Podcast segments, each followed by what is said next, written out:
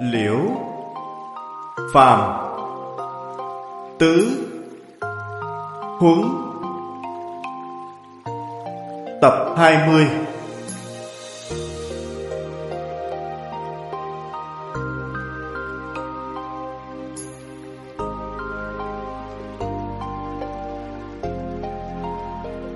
Chủ giảng Tịnh không Pháp Sư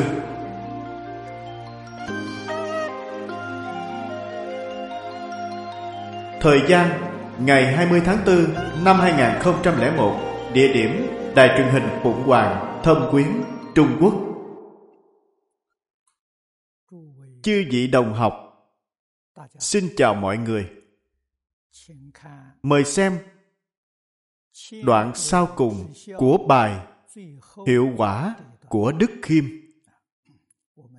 Chúng ta đọc qua đoạn văn này trước. Lời xưa có câu, Có chí ở công danh, ắt được công danh.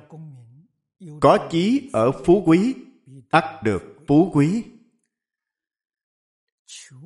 Mục đích cầu công danh phú quý. Ở trước Đã nói với quý vị rồi.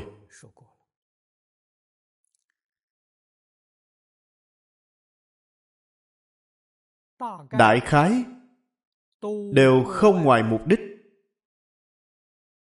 Tìm cầu một cơ hội để phục vụ cho chúng sanh. Trong xã hội hiện nay, có thể nói bản chất đã sinh ra sự thay đổi rất lớn so với thời xưa.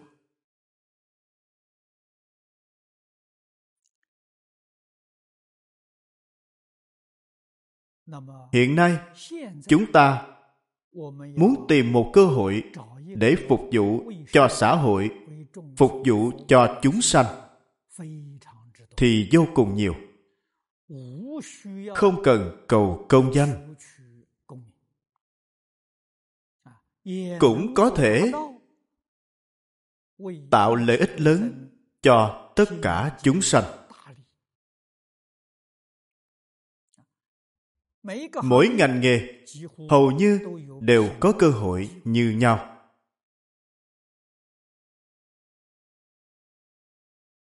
Trong ngành công thương nghiệp hiện nay chúng ta thấy rất nhiều công ty xuyên quốc gia.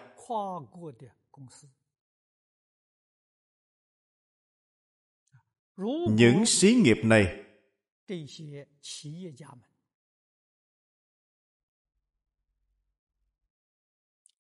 như thời xưa, có thể nói, nó là công danh phú quý. Họ đều có đủ cả. Đây là trong đời quá khứ. Họ đã tu tập, tích lũy, được phước đức, nhân duyên lớn. Nên mới có quả báo thù thắng như vậy. Trong kinh phật thường nói với chúng ta, phải phước tuệ song tu, thì quả báo mới chân thật. Nếu tu tuệ không tu phước, hay nói cách khác, tuy có thông minh trí tuệ, nhưng cuộc sống vật chất rất khó khăn nếu như tu phước không tu tuệ, thì cơ hội tạo nghiệp rất nhiều. Đời này hưởng hết phước báo rồi, đời sau sẽ đi về đâu? Sống trong xã hội hiện nay, tiếp nhận giáo dục hiện đại, người thông thường đều cho trời đất quỷ thần là mê tín.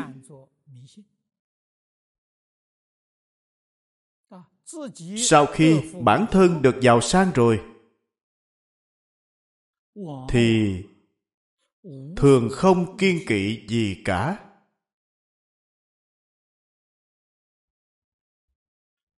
Mặc tình hưởng thụ. Không hay không biết. Đã tạo ra vô số tội nghiệp. Họ có biết không? Họ biết. Tổn người, lợi mình. Đặc biệt như các xí nghiệp lớn, các ngành kinh tế trên thế giới hiện nay đều bị thao túng trong tay họ. Cổ phiếu tỷ giá trao đổi ngoại tệ họ muốn tăng là tăng. Họ muốn giảm là giảm. Họ làm những việc không chính đáng.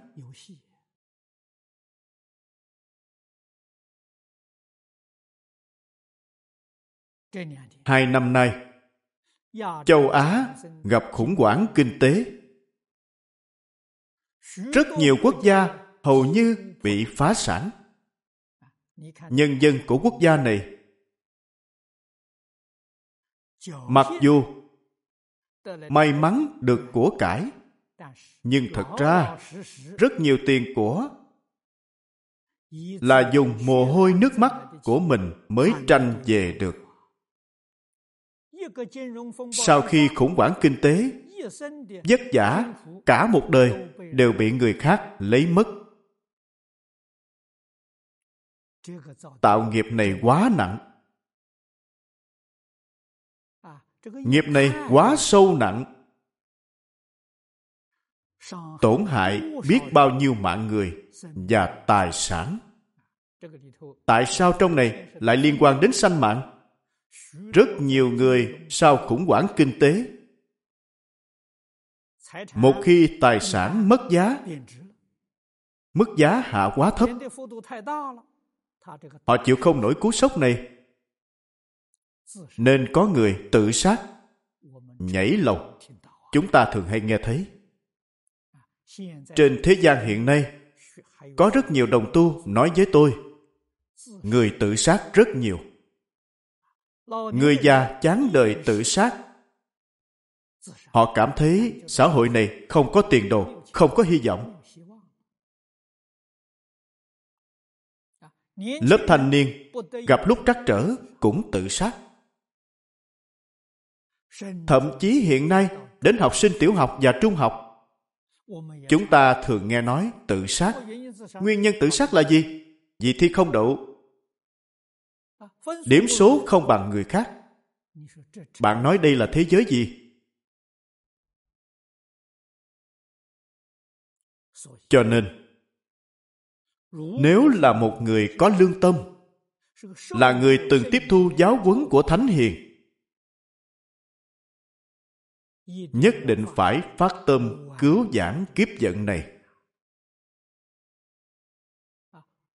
Đừng để kiếp giận này thật sự bị những nhà dự ngôn nói đúng. Quả thực là bất hạnh lớn nhất của nhân loại.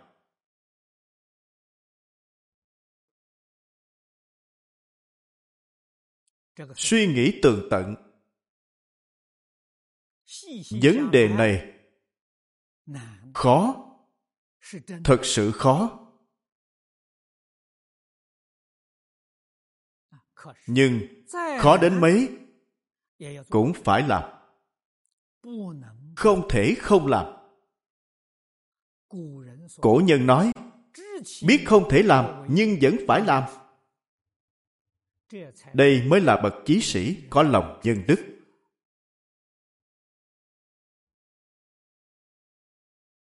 Nhà phật nói, trí tuệ viên mãn, phương tiện thiện xảo. Ngày nay, người ta gọi là trí tuệ cao độ. Phương pháp linh hoạt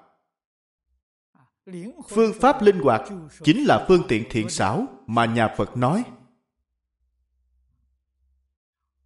Giúp đỡ xã hội này.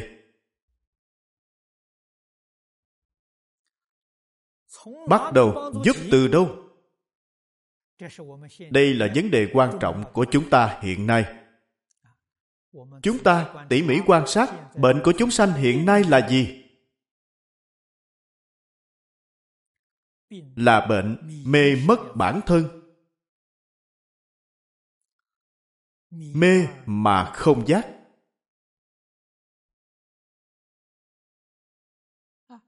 Vì mê mê mất tự tánh, mê mất lương tâm. Lương tâm là chân tâm.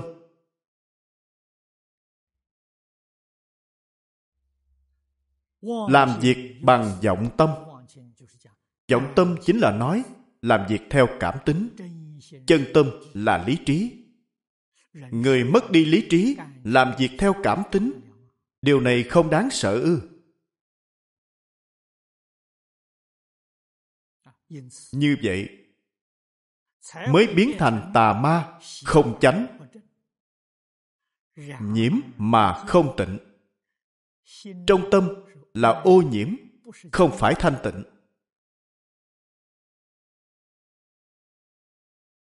Đây là chỗ tồn tại của gốc bệnh. Con đường cứu giảng như nhà nho và nhà phật nói phải dạy họ. Ngày nay con đường cứu giảng không có gì khác chính là giáo dục. Dạy học. Cũng có thể có người nói giáo dục hiện nay rất phát triển trường học ở thành thị hay nông thôn đều sang sát. So với thời xưa, không biết vượt qua bao nhiêu lần. Về hình thức nói như vậy thì không sai. Nhưng nếu nói trên thực chất thì hiện nay không có giáo dục. Tuy trường học rất nhiều nhưng nội dung của trường học là gì? Chúng ta đã suy nghĩ tường tận chưa? Đã bình tĩnh, quan sát chưa?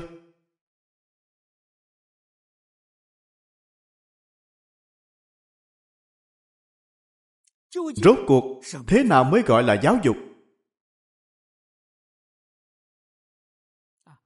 Các bậc cổ đại đức đối với chữ giáo này họ có một định nghĩa. Thế nào gọi là giáo? Người giác ngộ trước giác ngộ cho người sau thì gọi là giáo. Người biết trước giác ngộ cho người biết sau gọi là giáo. Người biết trước giác trước thì gọi là thánh nhân trong phật pháp, gọi là phật bồ tát các ngài biết trước, giác trước. Chúng ta không biết, không giác. Các ngài đến dạy bảo chúng ta. Chúng ta cũng giác ngộ, cũng biết. Thì chúng ta chính là người biết sao, giác ngộ sao nếu không có những người này đến dạy bảo chúng ta, thì làm sao chúng ta giác ngộ được?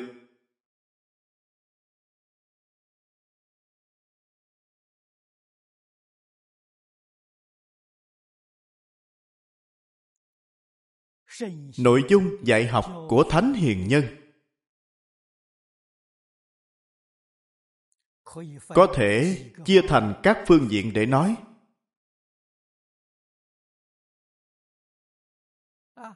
Thứ nhất nội dung dạy học của họ. Là dạy chúng ta nhận thức về chân tướng của vũ trụ nhân sinh.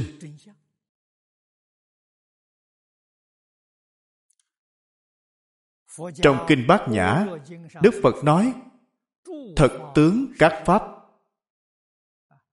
Bốn chữ này nói như hiện nay. Các pháp là toàn bộ vũ trụ nhân sinh.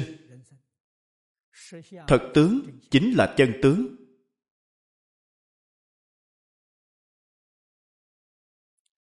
Vậy làm gì có mê tín? Làm gì có chỗ không đúng? Nếu chúng ta quả nhiên đã hiểu rõ chân tướng của vũ trụ nhân sinh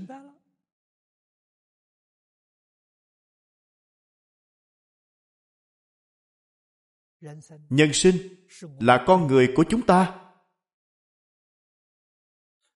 Vũ trụ là môi trường sống của chúng ta. Ngày nay, chúng ta đã mê mất bản thân mình rồi. Không biết chính mình. Không nhận biết chính mình. Thiền tông gọi là mặt mũi vốn có trước khi cha mẹ sanh ra. Chúng ta không biết. Chúng ta đối với hoàn cảnh sống của chính mình cũng là mê mà không giác. Cho nên mới làm càng làm quấy.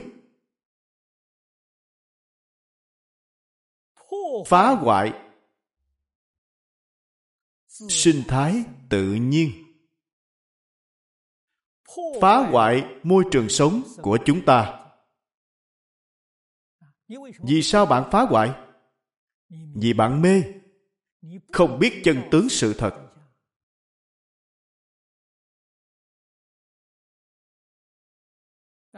Cổ nhân nói rõ với chúng ta, giữa vũ trụ lớn, không có biên giới.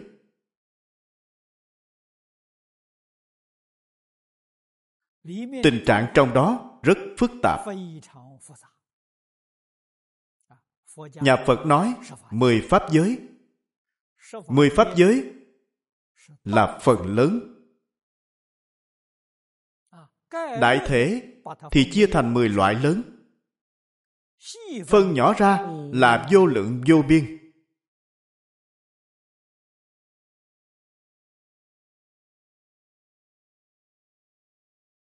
Chúng ta hoàn toàn không biết gì về nó. Không biết thì thôi, đằng này lại còn phủ nhận tất cả. Nói đây là mê tín. Đây chính là tiên sinh, liễu phàm nói.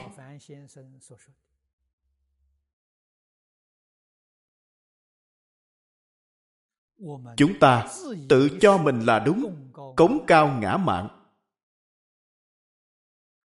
không hề có chút khiêm tốn nào.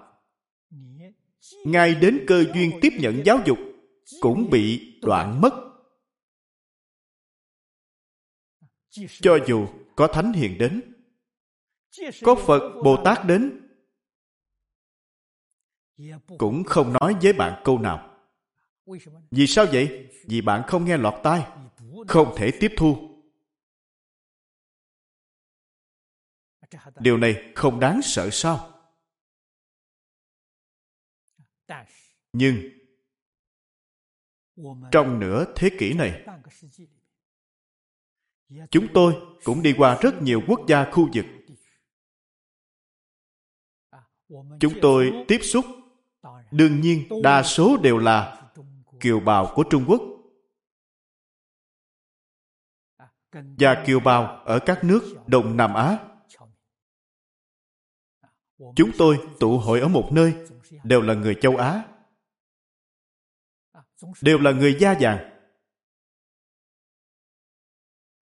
Những người này, mặc dù cả đời không được tiếp thu giáo huấn của thánh hiền, nhưng đời trước đời trước nữa của họ đã từng tiếp thu hay nói cách khác họ vẫn có những hạt giống tập khí này. Chúng tôi đem giáo nghĩa của ba nhà nho thích đạo. Giới thiệu sơ lược cho mọi người nghiên cứu thảo luận. Họ đều có thể sanh tâm quan hỷ điều này trong phật pháp gọi là thiện căn khai mở không chỉ có người Trung Quốc. Mà hiện nay còn có rất nhiều người phương Tây. Ở Mỹ, chúng tôi đã từng gặp. Ở Úc càng gặp nhiều hơn. Chúng tôi nói với họ về luân lý đạo đức, nói với họ về giáo huấn của Thánh Hiền. Họ đều có thể hoan hỷ tiếp nhận.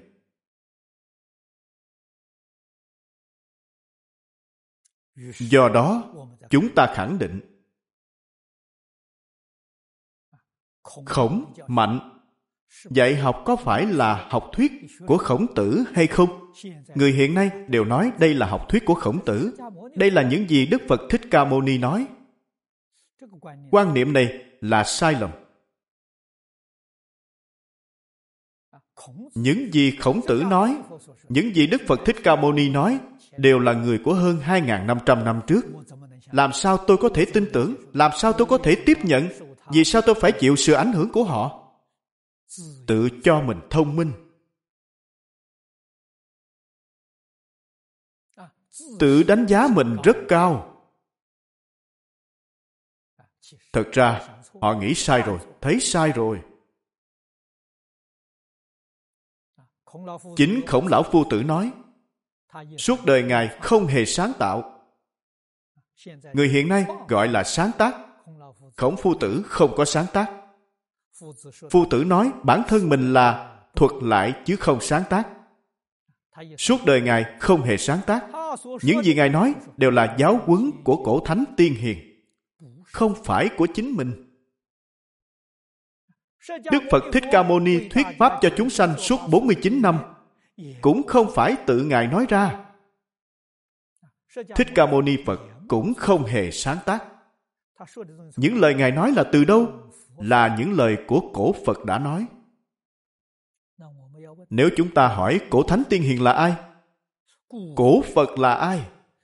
Truy cứu đến sau cùng mới hoát nhiên đại ngộ. Thì ra là tâm tánh của chính mình. Là chân tâm của chính mình. Trong kinh điển, Đức Phật nói rất rõ ràng, tất cả chúng sanh đều có trí tuệ, đức tướng của Như Lai. Lời nói này quá hay.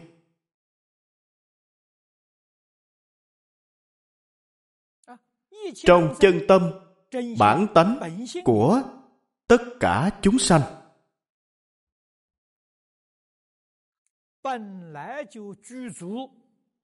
vốn đầy đủ trí tuệ, năng lực, tướng hảo, phước báo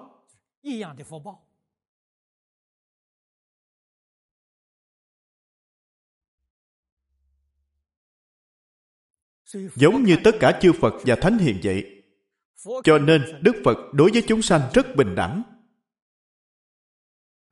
Phật tôn kính chúng sanh, chúng ta coi thường Phật Bồ Tát.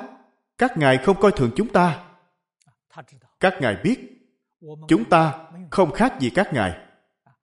Chỉ là hiện nay mê mất chân tâm mê mất tự tánh biến thành hình dáng như vậy. Chúng ta sẽ có ngày tỉnh ngộ khi tỉnh ngộ thì chúng ta với các ngài không hai không khác Ngày nay chúng ta trở thành như thế này, Đức Phật nói rất hay. Do vì vọng tưởng chấp trước mà không thể chứng đắc. Bệnh của chúng ta là do có vọng tưởng, có phân biệt, có chấp trước. Những thứ này làm hại chúng ta, khiến chúng ta mê mất chân tâm, mê mất bổn tánh.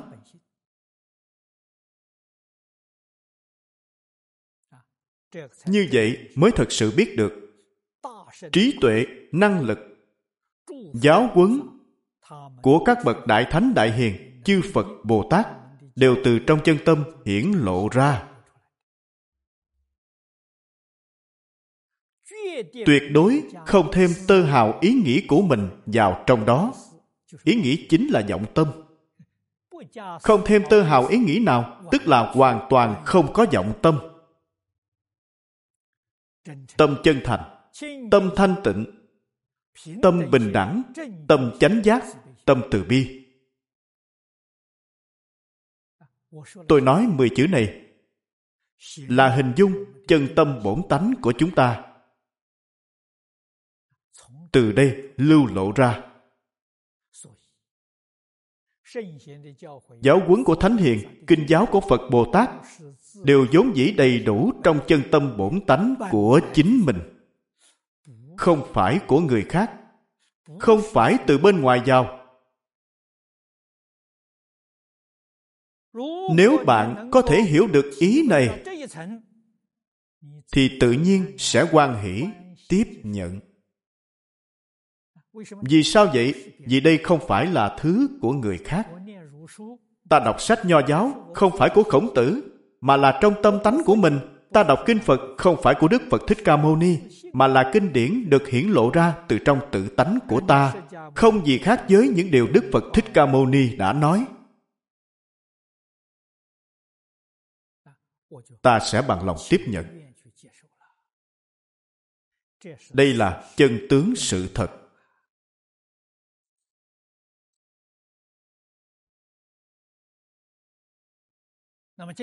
Hôm nay, chúng ta nói đến hưng đại lợi. Trồng đại phước. Phải trồng ở đâu? Nếu như mọi tình trạng trong xã hội hiện thực này bạn đều có thể thấu triệt đều có thể sáng tỏ thì bạn sẽ hiểu cứu người không gì hơn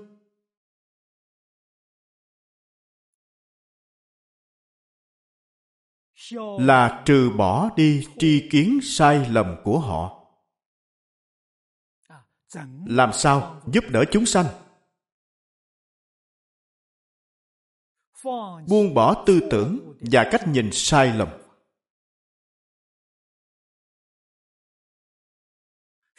Học theo. Quan niệm đúng đắn của thánh hiền nhân.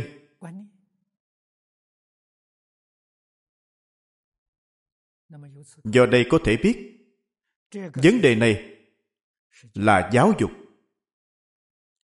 Cho nên, thời cổ đại, bạn xem, trong lễ ký nói, kiến quốc quân dân, giáo học di tiên. Kiến lập một đất nước, lãnh đạo nhân dân toàn quốc. Quan trọng nhất là gì? Giáo dục quan trọng nhất. Cùng một đạo lý. Thanh niên lập gia đình. Kết hôn sanh con. trong gia đình thì điều gì là quan trọng nhất? Dạy học đứng đầu.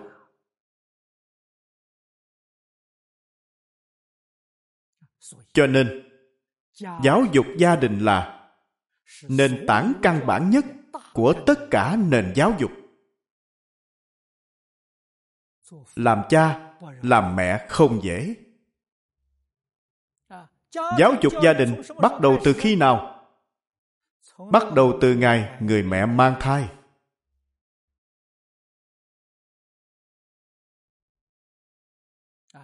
Biết mình mang thai thì phải biết dạy con của mình. Dạy như thế nào? Tâm mình phải chánh. Hành vi của mình phải đoan trang. Phi lễ chớ nhìn, phi lễ chớ nghe. Phi lễ chớ nói. Vì người mẹ, khởi tâm, động niệm động tác, việc làm của thân thể đều ảnh hưởng đến thai nhi. Ngày nay, nói cha mẹ yêu thương con cái. Nếu bạn không chăm sóc được như thế, thì bạn không yêu thương con cái của mình. Con cái bạn tương lai ra đời, lớn lên không nghe lời. Bản thân bạn phải chịu trách nhiệm do bạn không dạy tốt chúng.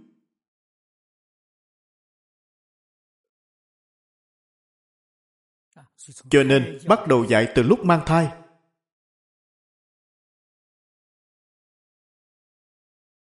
Sau khi trẻ sinh ra, khi chúng vừa mở mắt, liền có thể nhìn thấy bên ngoài.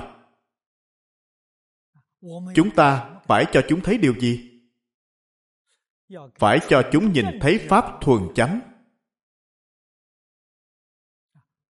Tuyệt đối không để chúng tiếp xúc với tà ác. Không được để chúng nhìn thấy những hình ảnh tà ác. Không được để chúng nghe thấy những âm thanh tà ác. Từ nhỏ dung bồi cho chúng tâm chân thành thanh tịnh bình đẳng chánh giác. Đây là tình yêu thương bảo vệ chân thật của cha mẹ đối với con cái. Năm sáu tuổi phải dạy chúng đọc sách dạy chúng học lễ. học lễ chính là có quy củ.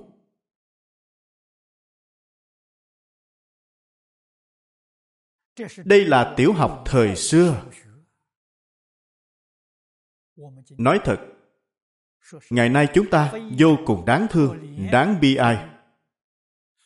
Chúng ta không được tiếp thu nền giáo dục này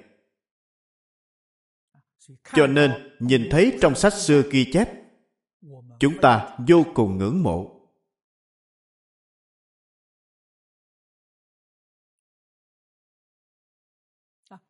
Cổ nhân dạy từ lúc nhỏ, nên ấn tượng đó rất sâu sắc. Có câu nói, tuổi nhỏ tập thành tánh, thói quen thành tự nhiên. Từ nhỏ nuôi dưỡng thành thói quen, thì suốt đời họ sẽ không thay đổi sáu bảy tuổi dạy chúng những quy củ làm người. Có một cuốn sách nhỏ đó là đệ tử quy.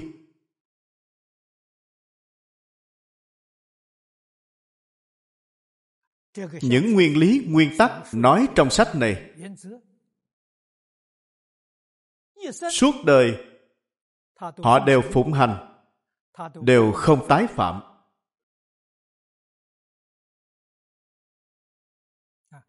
đây là giáo dục trẻ thơ. Hiện nay gọi là giáo dục mầm non. Ngày xưa, bảy tuổi đi học. Đi học lớp tư thục. Thầy dạy tư thục. Phụ trách dạy học trò.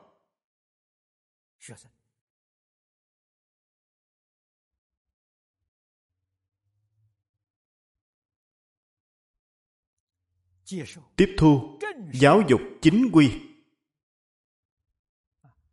Đệ tử quy là giáo dục trước lúc đi học. Không có nền tảng này thì không thể tiếp thu giáo dục chính quy. Giáo dục chính quy thầy giáo dạy những gì? Dạy hiếu. Dạy trung. Dạy hiếu để trung tính đây là việc của thầy giáo. Cha mẹ, dạy con cái, tôn sư, trọng đạo. Dạy như thế nào? Chỉ nói bằng miệng thì không được. Ấn tượng không thể sâu sắc. Tự mình phải làm cho học trò xem. Cha mẹ phải làm cho con cái thấy. Khi tôi khoảng bảy tám tuổi, lúc đó ở quê nhà, trong từ đường của một người bà con, có một thầy giáo dạy tư thục ở đó. Học trò có khoảng hai đến ba mươi người.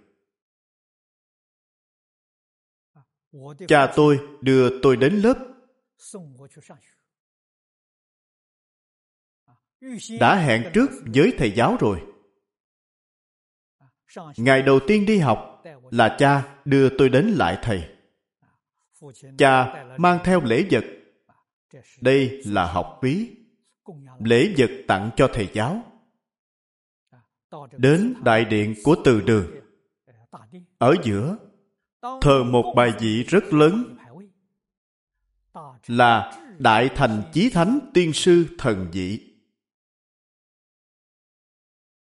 Đó là bài vị của khổng tử. Trước tiên, hướng về bài vị của khổng phu tử, vô cùng cung kính, hành lễ ba lần, quỳ chín lần, khấu đầu.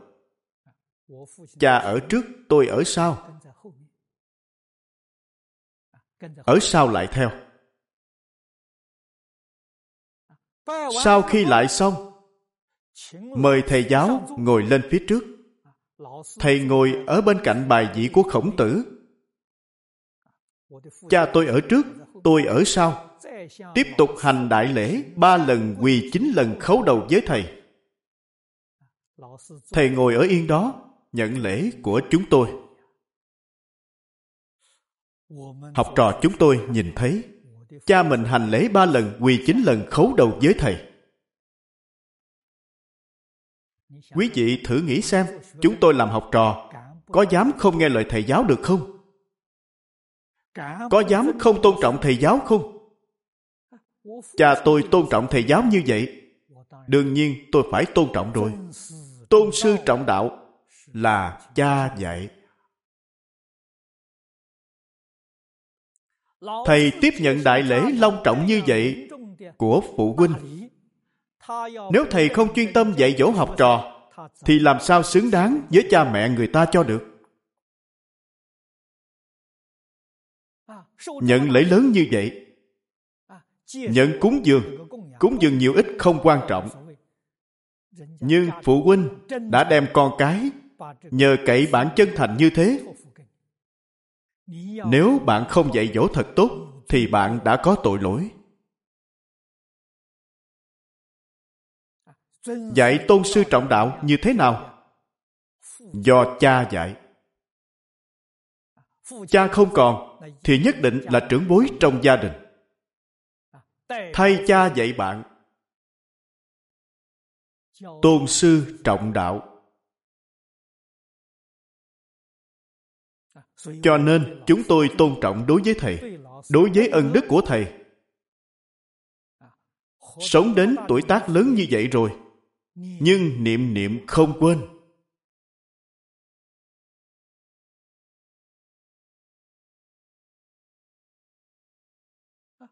Vì sao? Niệm niệm không quên. Vì cha dạy hồi nhỏ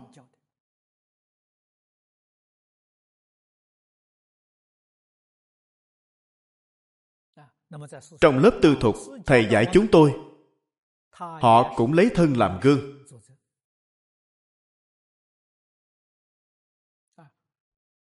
Dạy cho chúng tôi giáo dục đời sống, quét dọn, ứng đối, ăn cơm, mặc áo. Thầy dạy những điều này. Thầy giáo làm gương.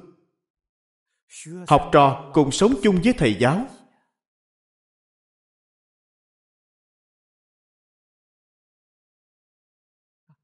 sau khi hành hữu dư lực mới học văn. Hành hữu dư lực, hành là gì? Là giáo dục cuộc sống. Đều làm không tệ, đều rất có quy củ. Đi, có dáng vẻ của đi. Đứng, có tác phong của đứng. Đối với người, biết lễ phép. Đối với trưởng bối, phải như thế nào? Đối với người ngang hàng, nên như thế nào? Bạn đều phải biết. Từ nhỏ nuôi dưỡng thành thói quen. Sau đó mới dạy học văn. Văn là gì? Là học chữ. Đều là học sách xưa.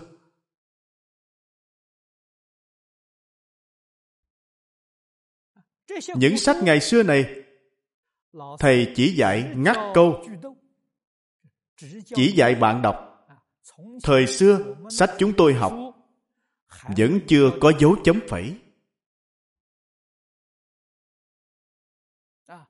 Khi đi học học trò phải cầm theo sách của mình. Thầy cầm bút đỏ để chấm câu cho chúng tôi. Ngắt câu. Dạy chúng tôi đọc nghĩa là đọc chữ thật chính xác. Không được đọc sai. Câu chữ đọc thật rõ ràng, không được đọc phá câu. Như vậy là sai. Chỉ dạy ngắt câu, chỉ dạy học chữ.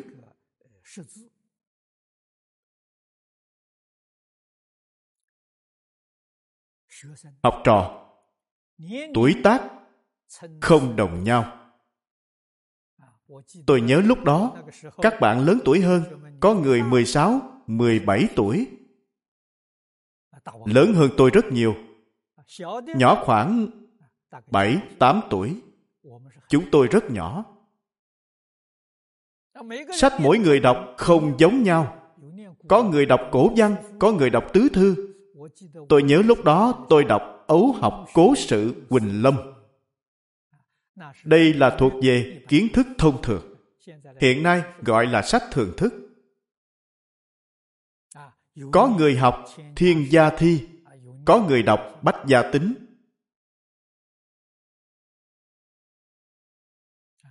Thầy giáo chỉ dạy ngắt câu, không giảng nghĩa lý trong sách. Không giảng giải. Đến khi nào mới giảng giải? Khi lớn lên như trong đồng học của chúng tôi có một số người lớn tuổi 16, 17 tuổi. Họ đọc cổ văn đọc tả truyện. Thầy giáo giảng giải cho họ.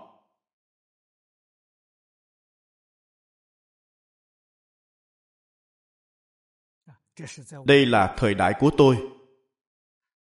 Người nhỏ hơn tôi khoảng 2 tuổi. Thì không còn cơ hội này nữa. Về sau đều biến thành trường học ở nông thôn cũng thành lập trường học ngắn ngày.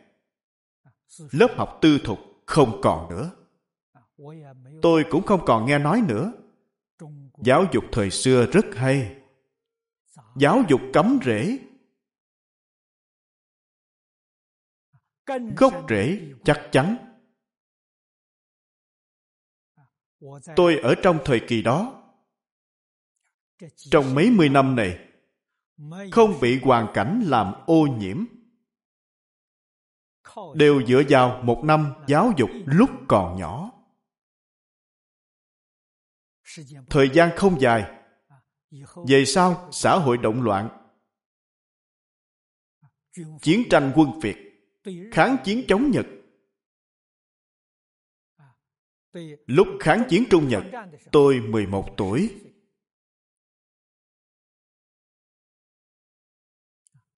bây giờ chúng tôi hồi tưởng lại nền tảng giáo dục cấm rễ đó quan trọng biết bao. Tất cả đều mà thầy giáo dạy chúng tôi đều là giáo huấn của thánh hiền. Tuy đã đọc những sách này rồi, nhưng không biết nghĩa lý của nó, không hiểu nghĩa của nó.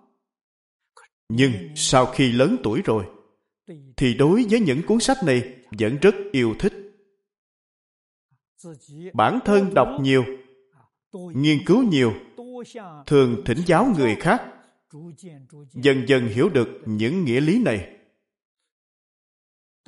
Hiểu càng nhiều, càng quan hỷ. Lại quan sát bệnh trạng của xã hội ngày nay, nhiều ít cũng có thể biết được một chút nguyên nhân. Vì sao xã hội ngày nay lại biến ra tình trạng như vậy? Chúng ta ngày nay làm sao để giúp chính mình? làm sao giúp xã hội đại chúng? Cho nên hôm nay vẫn nói một câu nói xưa. Không gì bằng đề xướng giáo dục luân lý nhân quả đại thừa. lời này không phải tôi nói tôi không có trí tuệ lớn như thế. Đây là đại sư ấn quang nói. Tôi khẳng định cách nói này của lão pháp sư. Tôi tán dương cách nói này của lão pháp sư. Trong xã hội ngày nay của chúng ta, nếu không có luân lý, không có nhân quả, không có đại thừa thì sự động loạn của xã hội này rất khó dừng lại, rất khó khôi phục trật tự. Không chỉ đại sư ấn quang có trí tuệ này, có kiến thức này. Tôi nghe một vài người bạn nói, vào niên đại 70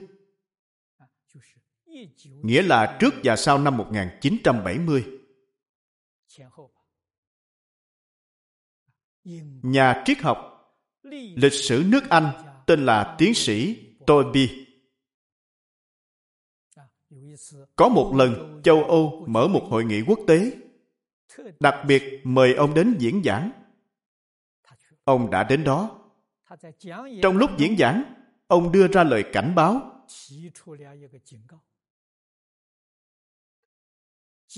để giải quyết sự phân tranh trên thế giới giải quyết những vấn đề trên thế giới ở thế kỷ 21. Ông nói, chỉ có học thuyết khổng mạnh và Phật Pháp Đại Thừa. Đây là người Anh nói. Lần diễn giảng đó của ông đã phát sinh hiệu quả ảnh hưởng rất lớn. Lúc đó tôi ở Đài Loan. Thấy Thiên Chúa Giáo Đài Loan đột nhiên đề xướng tế tổ. Tôi cảm thấy vô cùng kinh ngạc.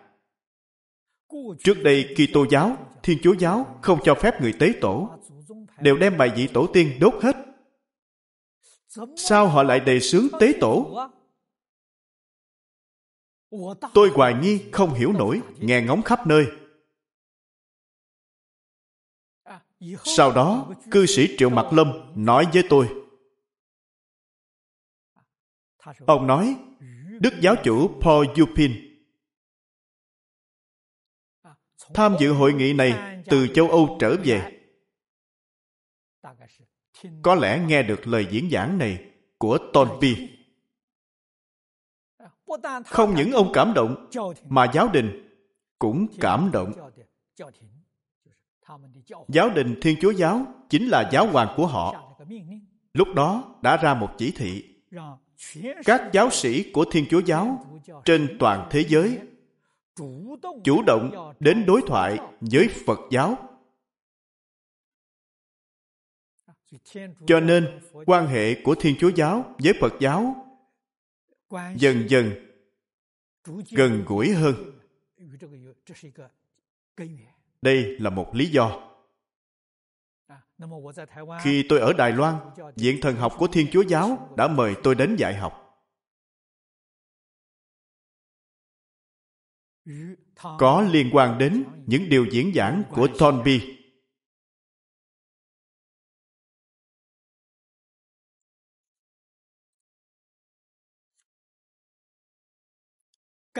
Càng khó được là ba năm gần đây. Đồng tu ở Anh nói với tôi, Bộ Giáo dục của nước Anh ban lệnh trong sách giáo khoa của tiểu học, trung học và đại học của họ đều có nội dung của Phật giáo. Đất nước chúng ta vẫn chưa có. Họ đang đọc kinh điển của Phật giáo đây là môn học chính quy ở trường. Cách đây một năm, năm trước, chính phủ Úc cũng quy định học sinh phải đọc kinh Phật.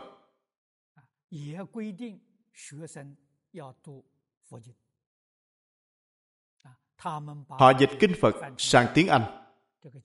Sách giáo khoa này, khi tôi ở Úc, đồng tu ở đó tặng cho tôi hai cuốn Cuốn sách đó rất dày.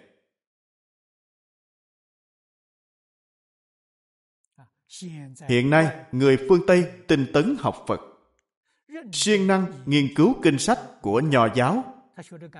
Họ học những thứ này để làm gì? Để cứu giảng thế đạo nhân tâm.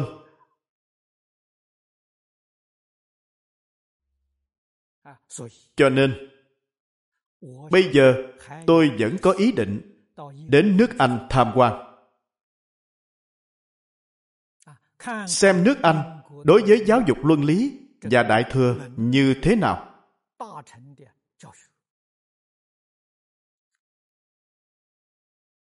Chúng ta không thể không chú ý. Bây giờ, chúng ta xem hai hàng sau cùng.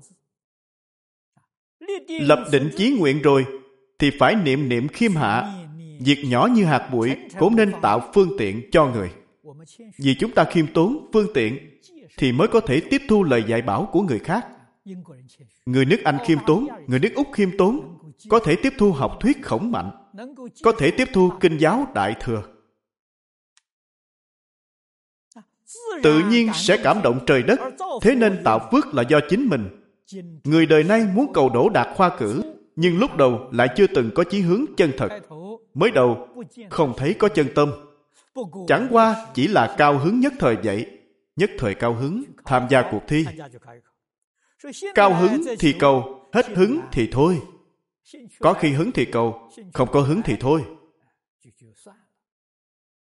Mạnh tử nói, nhà vua rất yêu thích âm nhạc, nước tề sắp hưng thịnh rồi. Mạnh tử nói hai câu như thế.